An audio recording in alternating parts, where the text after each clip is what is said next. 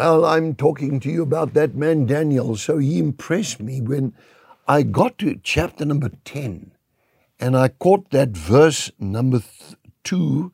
It says, I, Daniel, had been mourning three entire weeks. So it's like you, you get that homing instinct. You want to be in Jerusalem. I suffer that feeling all the time. This entire Bible comes from there. It's where the Holy Spirit chose that the Christ would die on the cross. So, and then he says, I ate no tasty food. He says, uh, I ate no delicacies. In other words, not stuff that I really like. I did without without food that I actually desire. If you go deeper into it, it's the word lechem, which in Hebrew, lechem starts off by saying bread. And then it says delicacy. You can put some stuff on bread, make it really nice. You can some stuff that, that really has got nothing to do with any animal substance. It is just, you know, make a real nice sandwich. Nice hot bread, like bread and apricot. Apricots, vegetable base and bread. Just leave out the, the butter, but just put those two together. Warm out of the oven. It's straight out of heaven. Uh, out of heaven. Daniel says, no.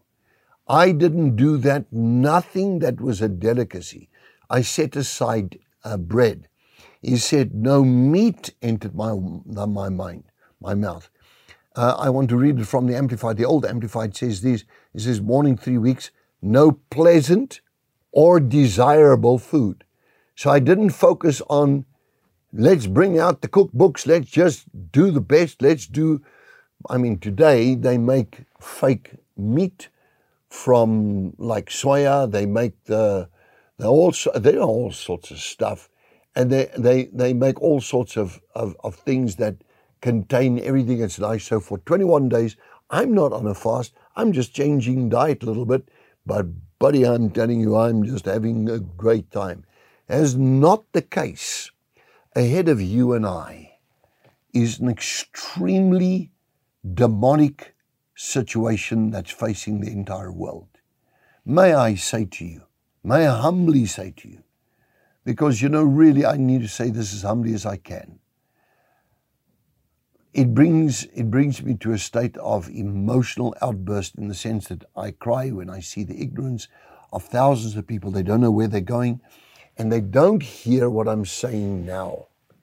They are entering the year without the word, without prayer, and they're going to face it the worldly way.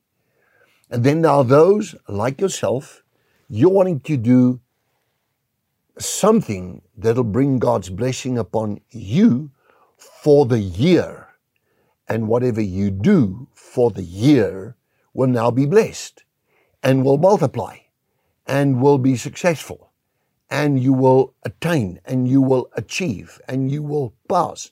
If it's a student, you'll just do so well.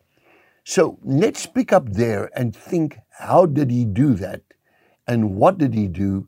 Let's continue the next session. I pray, Father, this is so important, so fundamental.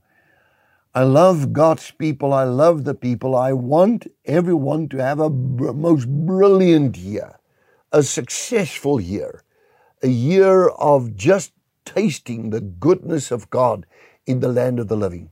Help me to bring across to them that would, that which would enhance their Daniel fast. I thank you for it. We shall be heard of God and walk with God the next twenty-one days.